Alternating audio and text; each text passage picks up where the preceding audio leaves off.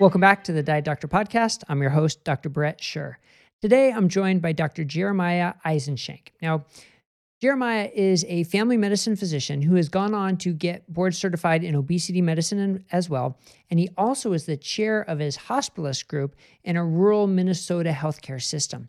And he's got one of these amazing stories that we're hearing more and more of of someone who had his own personal journey into learning about low carb um, how low carb eating benefited him, and he's I'll let him tell you all the details of his story because it's, it's a great story. Um, but then how he could translate that to his patients um, and how he can help educate other physicians and clinicians. And we also talk about sort of the specifics of doing this in a rural setting. We talk about the importance of having a connection to where food comes from because that can be such a powerful tool, a teaching tool and learning tool for people that is really unfortunately absent in so many situations. Uh, but it's it's a wonderful journey that I think I think you're going to enjoy hearing and hearing his sort of tips about um, what this can mean both for us as individuals or if you're a clinician, what it can mean for your patients, what it can mean for your medical practice. So I hope you enjoy this interview uh, with Dr. Jeremiah Eisenshank.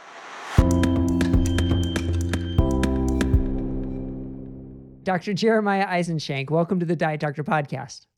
Hey, Bret, grateful to have this opportunity to share my personal and professional low carb journey. Yeah, and it's quite the journey. I mean, I'm really excited to get into the details of your journey and how you got to where you are today. But most importantly, I want to start with who you are right now. And then after that, maybe we can go back and sort of unpack your journey and the lessons you learned and, and what our viewers can learn from that. But give us an idea of who you are today, um, personally and in your medical practice. Yeah, so I'm a family physician by training. Uh, I live and work in beautiful rural Minnesota. Uh, I have a pretty unique scope in the sense that I have a primary care family medicine panel, uh, obesity medicine practice, uh, and then I'm also the chair of our inpatient hospitalist team. So I wear lots of hats, and I think this has kind of uniquely suited me to see the whole spectrum of, you know, acute and chronic manifestations of insulin resistance. Things we'll talk about more today. When I'm not working, I'm uh, married to my beautiful and lovely wife, Ashley. Uh, two girls, Avery and, and, Quinn. We live in the woods and, and, live a very simple and balanced life. Enjoy having time outdoors. Um, love hiking and paddleboarding. Uh, I try to live the things that I preach to my patients. You know, when it comes to the foundations of lifestyle, you know, healthy, real food, low carb diet, getting optimal sleep, you know, exercising for joy and purpose, and then managing stress and, and coping with all the things that are thrown at us. Yeah, it's it's great to to lead by example. I think that's so important and unfortunately not as common as we would like it to be. But but I want to touch on what you said. So you have an outpatient family medicine practice and you're chair of the hospice. Now that's pretty rare because usually people are either a hospice or an outpatient doctor. At least that's what it seems like in today's society. So you really do have a, an interesting intersection of both worlds, which is pretty unique, don't you? Yeah, certainly. You know, when I was doing my family medicine training, that broad scope just exposed me to so many things. And as I was looking at my future practice options, I knew I, that I didn't want to deliver babies anymore, but I couldn't decide on, you know, hospital medicine or outpatient medicine. So thankfully, my opportunity here uh, allowed me to kind of mold and create my own practice model. And uh, that's worked out great for me for the last five years. Yeah. And you, you got extra um, certification from um, the obesity medicine or the American Board of Obesity Medicine. So you also specialize specifically in obesity medicine. And is that something you started out wanting to do, or is that something you sort of evolved into throughout your your journey here? Yeah, great question. If you had told me that I'd be doing that, you know, spectrum of my practice five years ago, I would just shake my head in disbelief. I had really no knowledge or interest of obesity medicine coming out of training. I think like so many docs, and it, yeah. it took, as we'll get into in a little bit, you know, my own personal health challenges and realizing an alternative pathway to you know caring for myself that then I just had to dive into deeper and ultimately share with my patients uh, and then later through a spectrum of courses conferences and mentors you know the obesity medicine uh, pathway. And uh, that's kind of taken me to where i'm at now which is you know managing our, our busy outpatient practice yeah. And, and you said you have a, a unique um, sort of insight into the spectrum of metabolic diseases. So, so tell us what you see as the, the main metabolic diseases that face most people and, and how your position of seeing them in both inpatient and outpatient really helps you care for these metabolic diseases. Right. So, I mean, I see the whole, full gamut, you know, on the outpatient side, it's, it's chronic, well, as most people think of chronic, you know, disease states, diabetes type two, sleep apnea, uh, uh, fatty liver. You know, as we're trained in obesity medicine, kind of that subcomponent of you know fat mass diseases, and then you know uh, sick adiposity or metabolic dysregulation, that whole spectrum. In the inpatient side, you know, I have a window into the you know acute manifestations of these states, and I think what I've learned throughout my training, I oftentimes think of Dr. Hallberg's um, reference, you know, as it pertains to insulin resistance and having that you know trunk of the tree being the, the common pathway, you know, the, the, the shared grounds for all these chronic disease states. And I think that's, you know, suited me to kind of see, see these um, conditions in the inpatient side from a different lens that isn't just more medications and kind of putting the holes in the in the dam, if you will, but trying to just work back with folks and get to the root cause, giving them a sense of hope and and also saying, you know, I, I can help you with this. I'll see you in my clinic next week. Um, and I just think that's a something that I'm very appreciative of. Yeah. Yeah. Now, so it's hard nowadays to talk about metabolic disease and not also talk about the impact of COVID or the coronavirus infection because we're in the middle of this pandemic still. And it's been one of the driving forces for inpatient mortality and severity of disease. Now, you're in a rural setting in Minnesota, so it seems like a lot of the uh, the problems with COVID has been centered around the more densely populated areas. So, how are things where you are, and especially since you have the the inpatient experience, is it something you're seeing much of? Yeah, good question. You know, we haven't thankfully seen the surge of um, acuity and you know uh, uh patient volume that we thought we would based on earlier models. So I'm grateful every day that as I enter this building, it's another day where we can just plan and prepare and collaborate for what might be to come. That being said, we've had our share of hospitalized patients with COVID, and if they haven't been elderly, they've been of middle age and you know not metabolically healthy. Um, uh, so again, if for those that have survived, I've tried to reach out to them and, and say, you know, this this infectious state that you've found yourself in is largely rooted in in your underlying health conditions and we've got you through this one but this isn't to say there's more to come. So let's again try to work with this. Let's collaborate with your doc uh, in, in the clinic and myself and um, try to see this as an opportunity to learn and um, you know undo some of those maybe food food habits that are detrimental. Right right. I think that's important. That's a good perspective. And again unique for you that you can see them in the hospital and in the outpatient. And uh, I mean, gosh, if there's a silver lining to coronavirus, it's the attention it's brought to the need for metabolic health.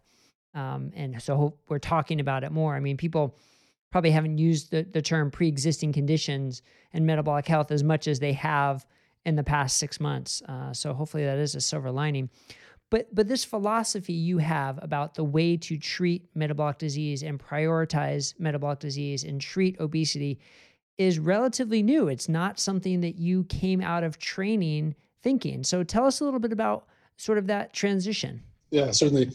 So it's, um, you know, it, as I mentioned earlier, it took me doing what I thought was the right thing, you know, eating as the food pyramid dictates, as our guidelines tell us to, as even an obesity expert I, I heard, you know, speak at the Mayo Clinic a decade ago, you know, a diet rich in whole grains and, you know, vegetables, of course, but also fruits and kind of being you know, not fearful, but, you know, cautious of the saturated fats. And I found myself, you know, through med school and residency, 40 pounds heavier than I was in college and struggling with things like reflux, um, eczema, mood changes, uh, sleep disruption. Uh, a good friend of mine uh, asked me to run a marathon uh, the, the fall of, sorry, the spring of 2016. And and I, you know, uh, I trained. I ran on the trails nearby every day, putting in almost 400 miles, which is like the distance from St. Paul to Chicago. Meanwhile, I was carb loading. I was doing what I thought was right, and um, you know, fast forward, I completed the marathon. It was a, an epic experience to see my wife and daughter at the finish line and do it with my best friend. I ended up losing about seven pounds through that process, and I sort of one night puzzled, thought to myself, "Geez, I mean, if if I, you know, in my early 30s, who's, who's put in this amount of time." Have done this and found myself to be in maybe a mild improvement in my health. How, how is it that my patients or those that are struggling with other barriers to improving their health can do this? And, you know, uh, I thought back to a lecture I heard the, the, spring before. One of my mentors, Dr. Steve Park, um, had talked about, you know, insulin resistance and carbohydrates and um, kind of in a way that I'd never heard before. And um, by way of me connecting to Diet Doctor and kind of synthesizing these two messages together, I thought, you know, I'm gonna I'm gonna try this myself. And uh, you know, from October of 2016 into the spring of 2017, I know, followed a ketogenic diet, found myself fasting naturally, and and wouldn't you know, without any exercise beyond just the gentle snowshoe or shooting some hoops at open gym, I lost 25 pounds. And um, it was that spring of 2017 that it really a light bulb, you know, went off, and I thought I can't you know withhold this uh, powerful tool from from my patients, and that was where my primary care panel was kind of my first grounds to counsel, educate, and support my patients, and it's just really blossomed from there. Yeah. So while you were going through the the carb loading and the the eating the high grain diet, uh, did you notice any any changes in your metabolic health as well?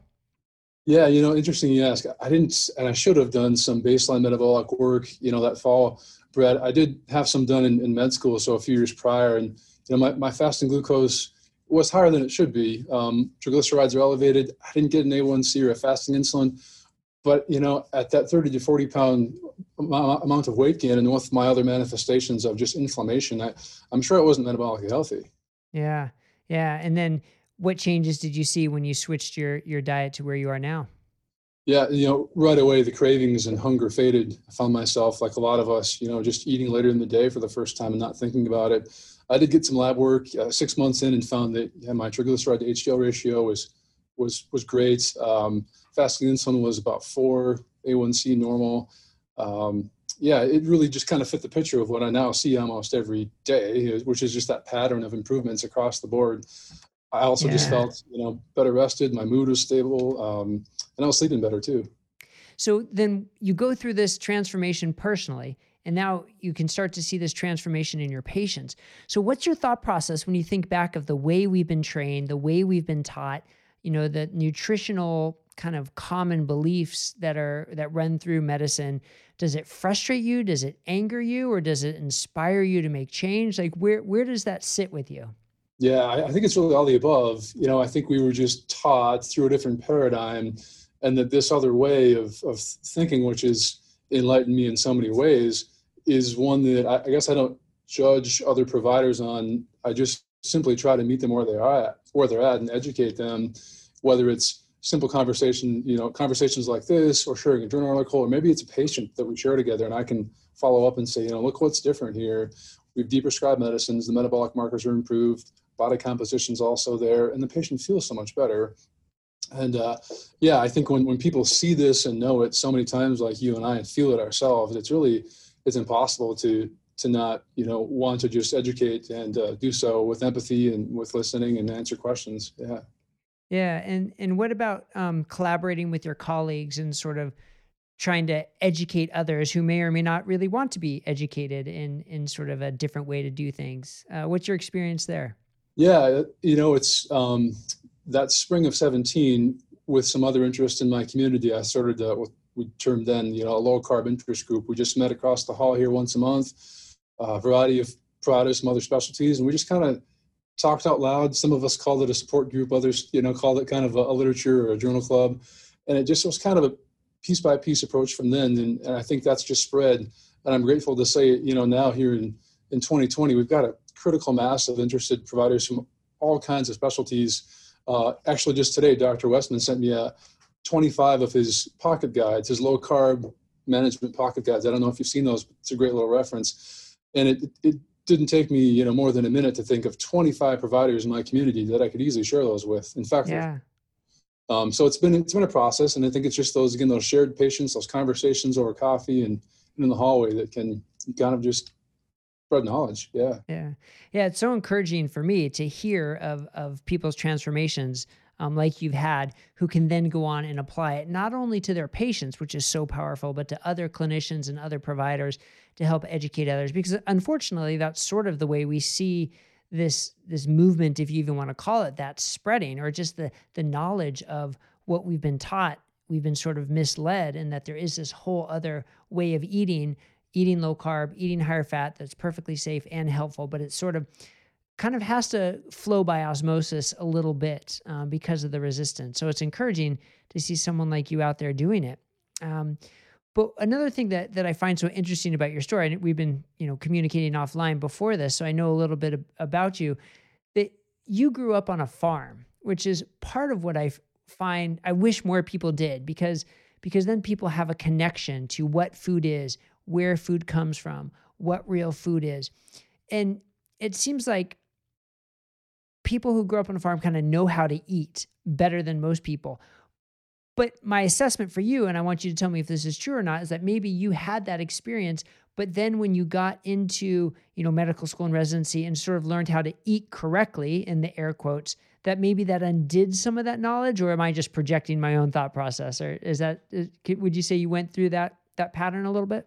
Yeah, I think you're spot on. You know, I think the closer anyone, the closer the relationship anyone can have to the source of their foods, whether it's veggies or animal protein, I mean, the healthier and better it's going to be for us, the you know omnivore consumer. So yeah, as a kid, I was the oldest of four in rural Minnesota, helping my parents on a regular basis. You know, picking eggs, helping butcher animals, and plant the garden. And you know, the foods we had every night were foods we we've grown, other than maybe, maybe uh, an occasional condiment. Everything on the table, and still to this day, for my parents, is exactly what comes from their land. So, you know, as I think a lot of us go into high school, college, and then graduate training you kind of distance yourself, that relationship becomes fragmented and almost tertiary. Kind of forget what real food is. So it's yeah, it's taken me to kind of go through this process myself to just appreciate you know where I came from and, and how powerful not only just the quality of the food is, but just the act of you know cultivating it and nourishing it and appreciating it, you know, beyond just a, a nutrient source. Um, you know, has been and can be for all of us. Yeah. Yeah. And and eh, on the one hand, if someone like you who grew up knowing that sort of lost it and or lost sight of it what do we expect from people who didn't even grow up like that i mean there's such a huge disconnect that it almost seems it, it seems like such a big challenge so um, the way you're raising your kids now and the way you're living now do you still have part of that connection to the land and to and to the food? Yeah we certainly try to. Uh, we've got a couple acres in the woods uh, three chickens and uh, a growing garden. Still try to help my parents out on their beef and uh, sheep farm both of which are grass fed. Um, so yeah, you know, we try to, and and uh, I think yeah, just trying to show our children, and not just my children, but all of our children, that you know this this way, this this this concept that we've developed about our relationship with food is so distant and dysfunctional that the closer we can get back to it, to play a role in its in its you know um, development and, and growth, and then you know consume it with with dignity and appreciation, the better. And I think that's yeah, it's not easy, but I think it just takes crucial conversations that share knowledge and kind of replace willpower or a sense of hopelessness with kind of here's a direction you know here's here's best time to start is now and here are just some pointers that we can do to help people reestablish that whether locally or you know um, in their grocery stores. Yeah. So when when you're when you're providing for your family with mostly things that you've grown and you've provided but you're in an environment like Minnesota where the winters are not exactly conducive to growing a lot of things. Uh, so how does that work? Because I think most people can't even imagine what that would be like unless you've done it. So tell us how, what the winters are like when you're when you're self-sustaining on a farm. Yeah, certainly. No, I mean there's uh, cold and windy, uh, to say the least, and, and I think it gets back to you know a lot of people here still will will can vegetables and meats. You know, I think vacuum freezers are kind of the next generation of canning, and those are a, phenomenal investment and can keep meats tasting and veggies, you know, fresh without freezer burn. Um, you know, I think getting it is more difficult to source those fresh local products, but um, you know, I think that is where if you want to eat this way and sustain yourself, it does require you to be, um, you know, shopping mindfully. You know, ideally real foods that are optimally organic, as we know, but not necessarily. So it is a bit more difficult, but it's not impossible. Yeah. And are these conversations you can also have with your patients? I mean, is this because I mean, let's be honest, doctors' office visits can be rushed and can't you not have a lot of time to to spend, but you find that you can have these deeper conversations with your patients? Yeah, certainly. And I think once we get to this point, I know that so much has already been accomplished. If we're talking about how their chickens are doing or which farmer they've gotten to know in the community, we've we've come so far and I have those conversations frequently. Um, and, and so, yeah, it, it is a place. And I, maybe to the previous me or the doc out there who's just learning this, it seems a bit odd. But yeah. um, if food is medicine, then I think that's where it starts. Right, right. And so the other part of your journey um, that I find so interesting is growing up on the farm, and then eventually you went and hiked Mount Kilimanjaro, which I think is awesome. I would love to do that someday. I'm sure that was an amazing experience. But what you did next is even better. After hiking Mount Kilimanjaro, then you went to work with the Maasai uh, sort of the native people there, the hunter gatherer tribe. Uh, so tell us what that experience was like, what you were doing there, and and then I'll have some more questions about that. Yeah, it was a medical school mission trip between my first and second year um, with a group of other med students from around the, the country. We were, you know, in, in East Africa for a couple months. Uh, the first couple days or five days were the, the Kilimanjaro ascent, and with with lots of help and some altitude sickness, I didn't make it to the summit, uh, and thankfully back down safely. Um, interestingly, eating lots of you know grains and granola bars, and if my Gatorade didn't freeze, my Gatorade itself and then over the next few weeks, we went to some of the rural Maasai communities in, in that part of Tanzania. And we were just doing some basic health inventories, questionnaires on families, helping with a free clinic. And, you know, I was amazed to see how many of, of the people in that population were lean and they're aging well without, you know, abdominal obesity and uh, the things that we see so commonly. Certainly they had disease concerns. Largely they're related to, you know, infections, um, sometimes trauma and just the day-to-day wear and tear that comes with being a rural farmer in Tanzania. But I was surprised that that yeah, the general well-being of this culture seemed to be distinctly different from what I was used to, you know, back in the states. Yeah, did you sort of take note like, okay, this is what people look like here. These are the medical problems they're seeing, and back home, people look very different they're not sticks, they're apples, and they're having this completely different set of metabolic problems as a first year medical student. So you're still sort of early in the game. But was it enough to sort of make that imprint and say, huh, I wonder what's different here? Yeah, it was. You know, the first thing I thought of when I got home was I just looked at photos of like my grandparents and great grandparents and people from, you know, the first half of the 20th century and how generally those folks, if they were farmers or even working in factories, they kind of fit that same phenotype. And yeah, it did strike me that wow, we've sure taken a different path here, mm-hmm. starting three, four decades ago. It wasn't, however, enough to really change my, you know, dietary choices as a med student and residents, you know, worrying about tests and staying up late at night. I would still drift to the carbs, and so it took my journey later to gain that weight and run the marathon to realize, you know, I, I've got to get to the root cause here, and it's food.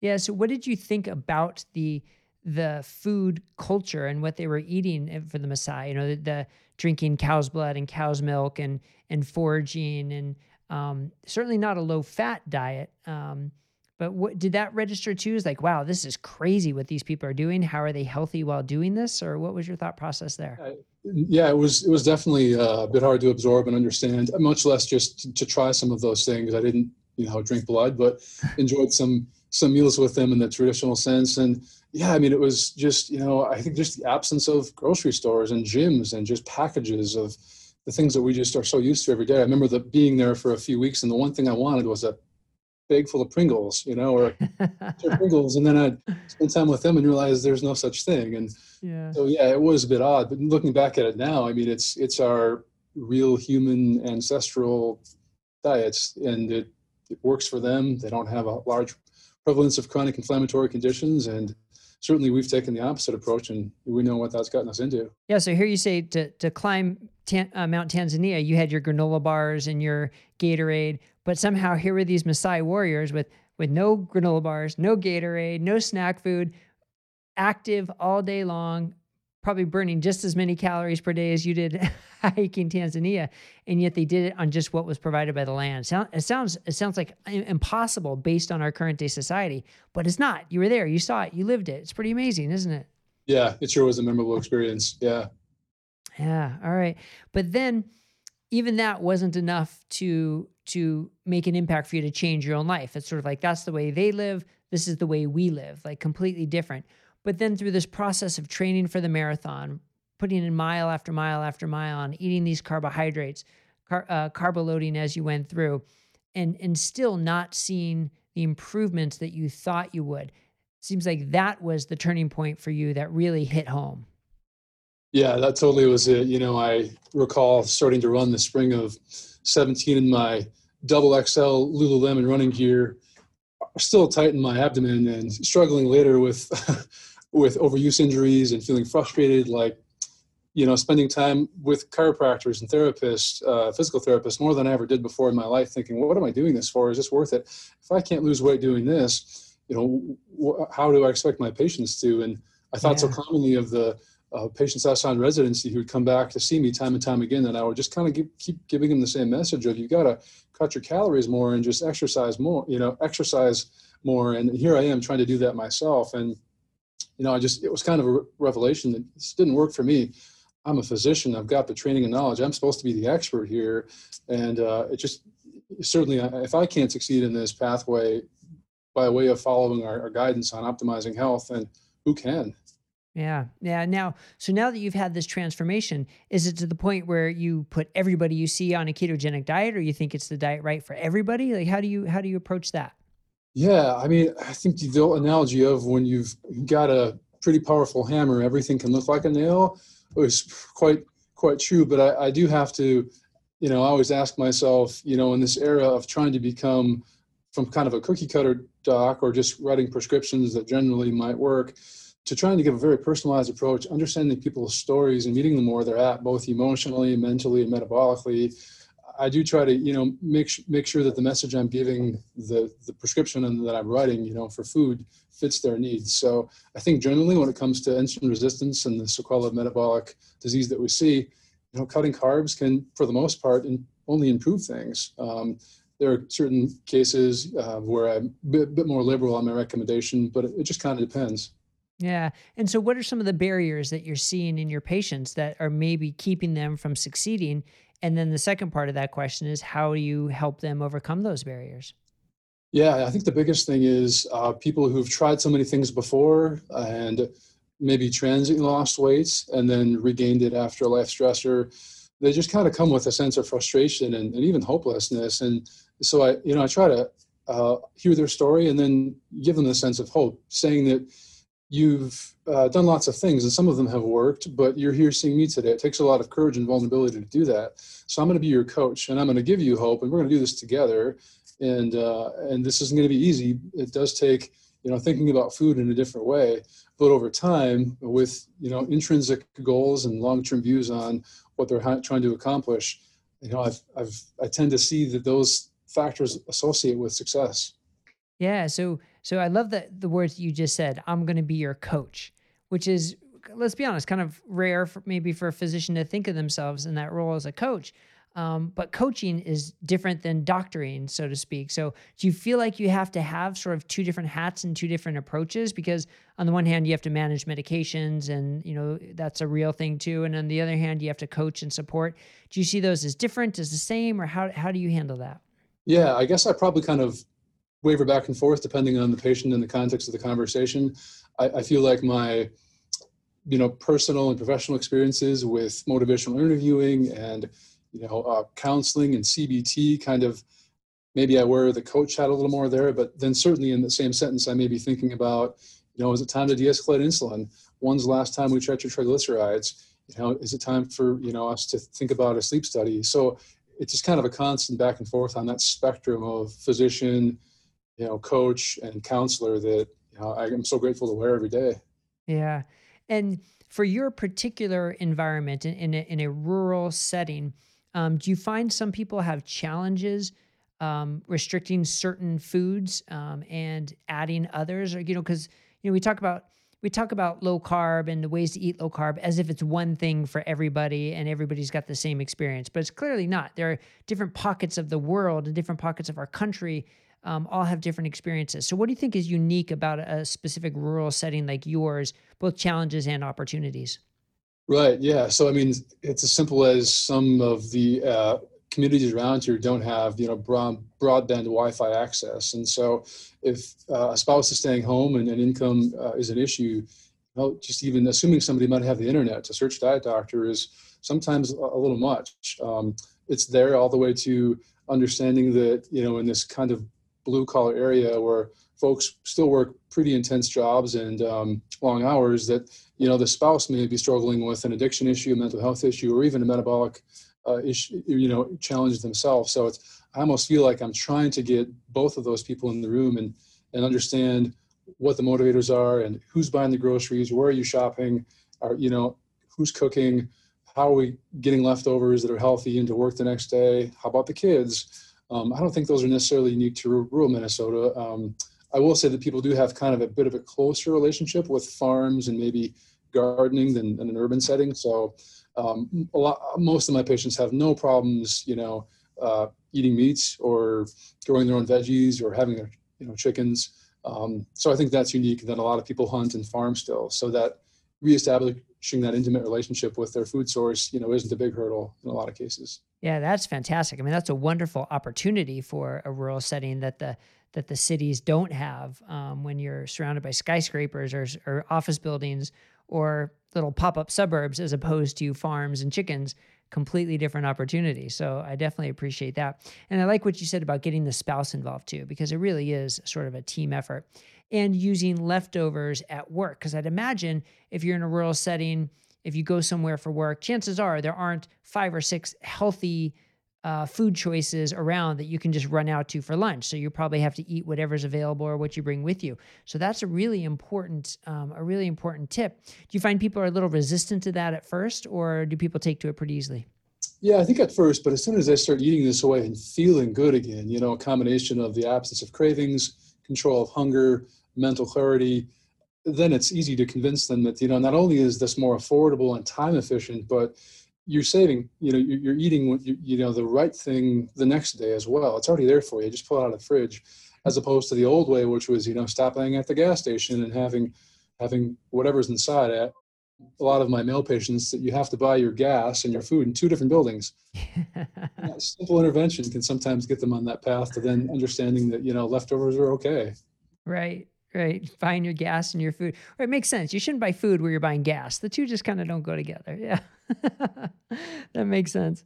Now, just to transition here for a second now, in your office practice, you see from kids to adults in the whole spectrum?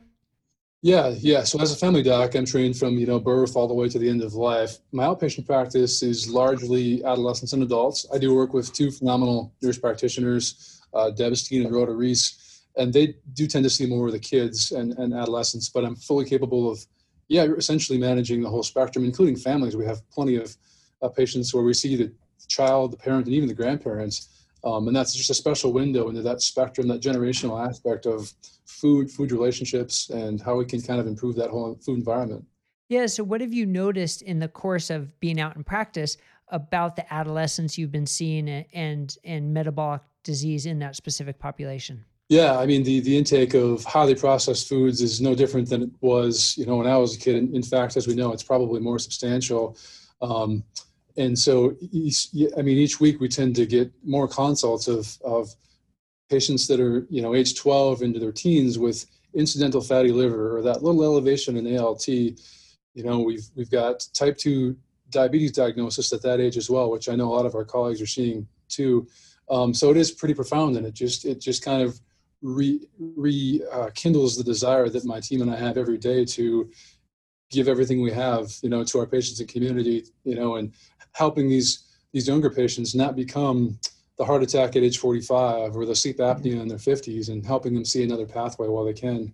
Yeah, but that could be a really challenging age group because they don't they don't have the insight of what their future is going to look like, and nor do they care, right? Nor should they really. They're teenagers; they're kind of living for the present. But um, so, what are some of the, uh, do you have certain tips or, or tricks that you can do to try and help the teenagers learn to eat in a healthier way? And of course, not necessarily going to a keto, all the way to a ketogenic diet, but just things they can get better and that the way they can learn more and improve more.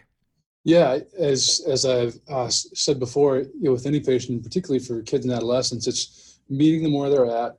You know, using simple, non-technical terms, using visuals, maybe even videos and analogies and and helping them understand food as more than just something that we put in our mouth, but as messengers or inputs that impact hormones that then kind of dictate so many other things. And again, with the parents' help, with close follow-up and accountability, we've had a lot of success in terms of you know transforming our young patients' lives and putting them on a different path.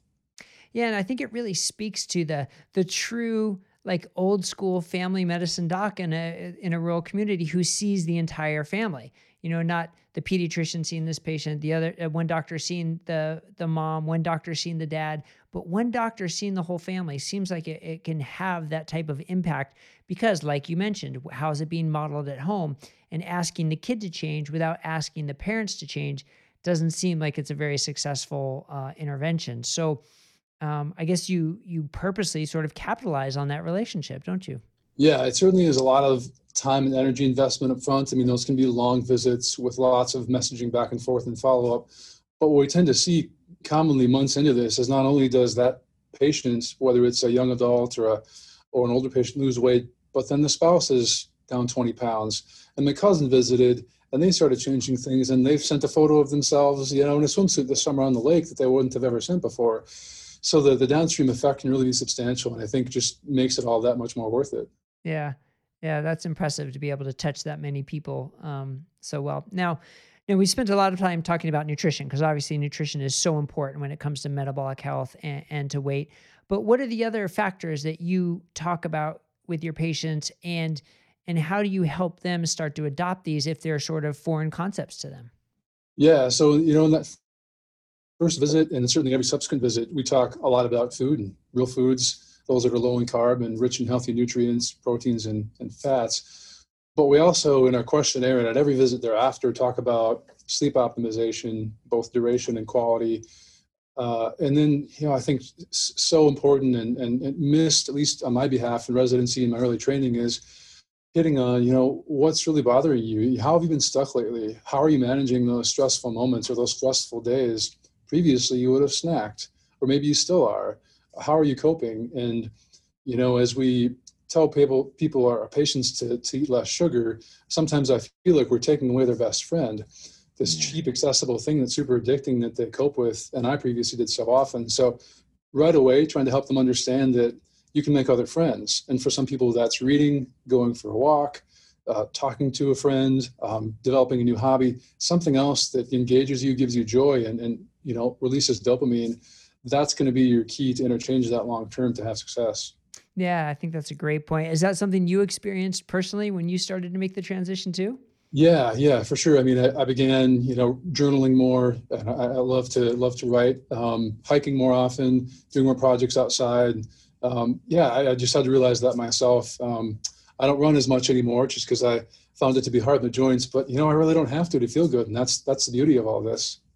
Yeah. Sort of the, sort of unfair though. Like if you, if you would have known now, or if you would have known then when you were training for the marathon, what you know now, you could have had a completely different experience. And that is that frustrate that frustrates me. I'm totally projecting on you now, but does that, does that does that frustrate you? Yeah, in a way it does. Um, it's one of those things like if you could do it all over again, I, I, don't know. I, guess in a way I, I probably wouldn't pick a different path. Like certainly it was difficult, but it's, you know, enlightened me and transformed me in so many ways. It's funny, my my best friend, Dr. Ryan Kroschel, who asked me to run that marathon, in that same question, he said, either we can go to Hawaii tomorrow and just go on a quick vacation, or you're running the marathon. So I've often wondered, what if I just said, let's go to Hawaii? What would my life be like? what would my you know my patients' lives be like, and what would have been missed? And so yeah, it was it was totally worth it. That's a great sort of existential question. What, how things would have changed. And what about him? Is is is did has your transformation rubbed off on on him, your friend who's also a physician, and have you had that effect on him? Yeah, we've talked about it, you know, some since then. He still uh, does a lot more uh, endurance sports than I.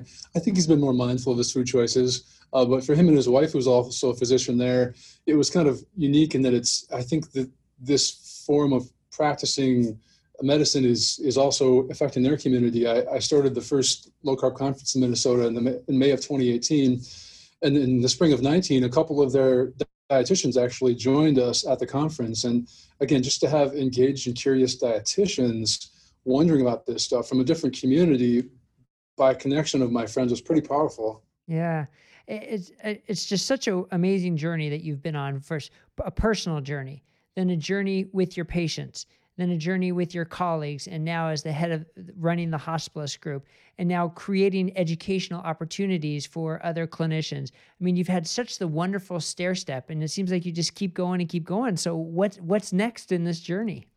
Yeah that's a great question uh, Bret. I'm not really sure. I keep you know waking up and being grateful for every day. Uh, i often think about you know the japanese concept of your ikigai or your purpose or calling in life. And you know that for those who don't know it is doing something you love positively impacting others doing it with a sense of mastery and you know being compensated appropriately and i think that that's just something i'm that i'm so grateful to do i do have a, a hope and desire in the future to translate some of my you know knowledge directly into physicians and healthcare providers who are struggling with their metabolic and mental health, both pre and now post COVID. I get a, a, lot of joy out of connecting with my colleagues here, and, and maybe that's kind of a, a next level thing I'll do more in the future. Yeah.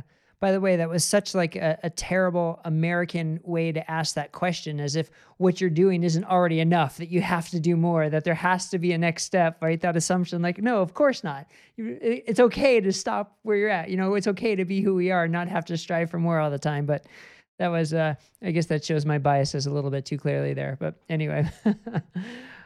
um, so, so it sounds like I don't want to put words in your mouth, but uh, is there hope you know, with with everything that we've seen about the metabolic dysfunction, about the crises we're we're facing in metabolic disease, and how COVID has brought that to the forefront, is there hope? Can we change this for the mass population?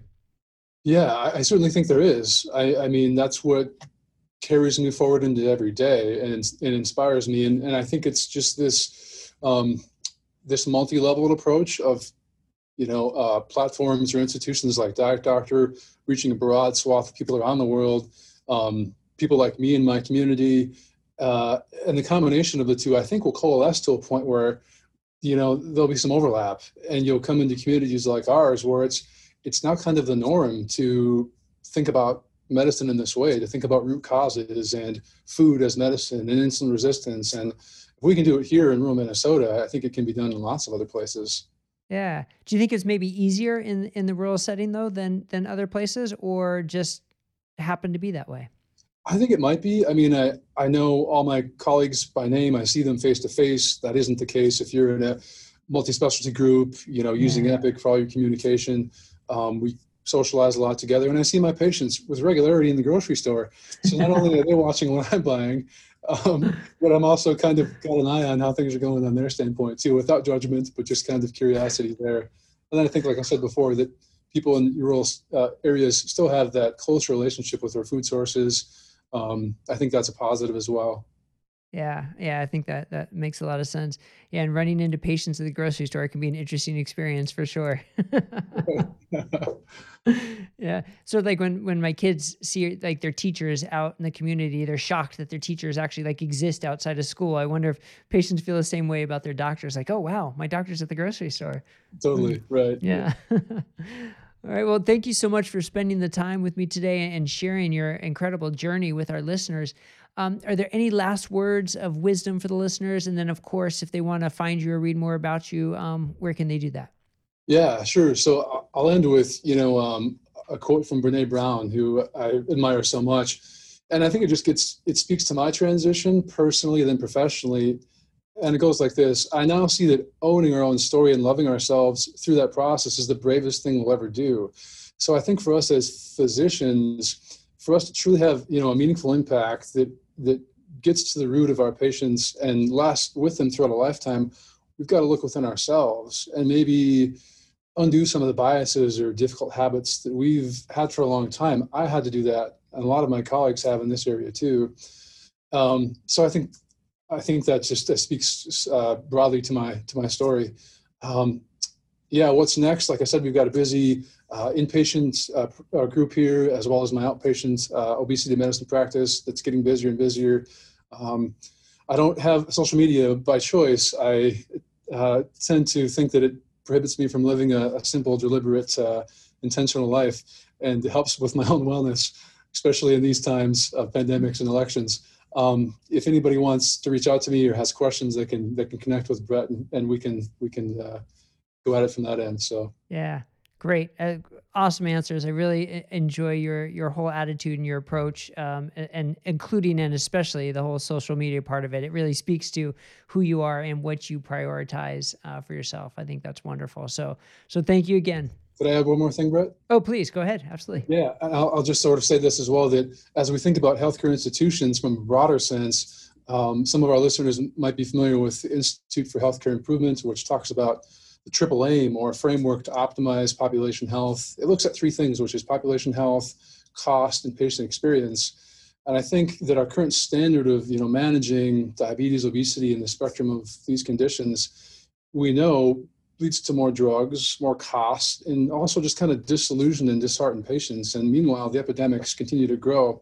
So I think uh, this approach, the low carb lifestyle medicine centered approach, in my personal and professional experience, kind of undoes those things. If we look at those three factors, we deprescribe medicines, reduce costs, prevent diseases, or reverse them.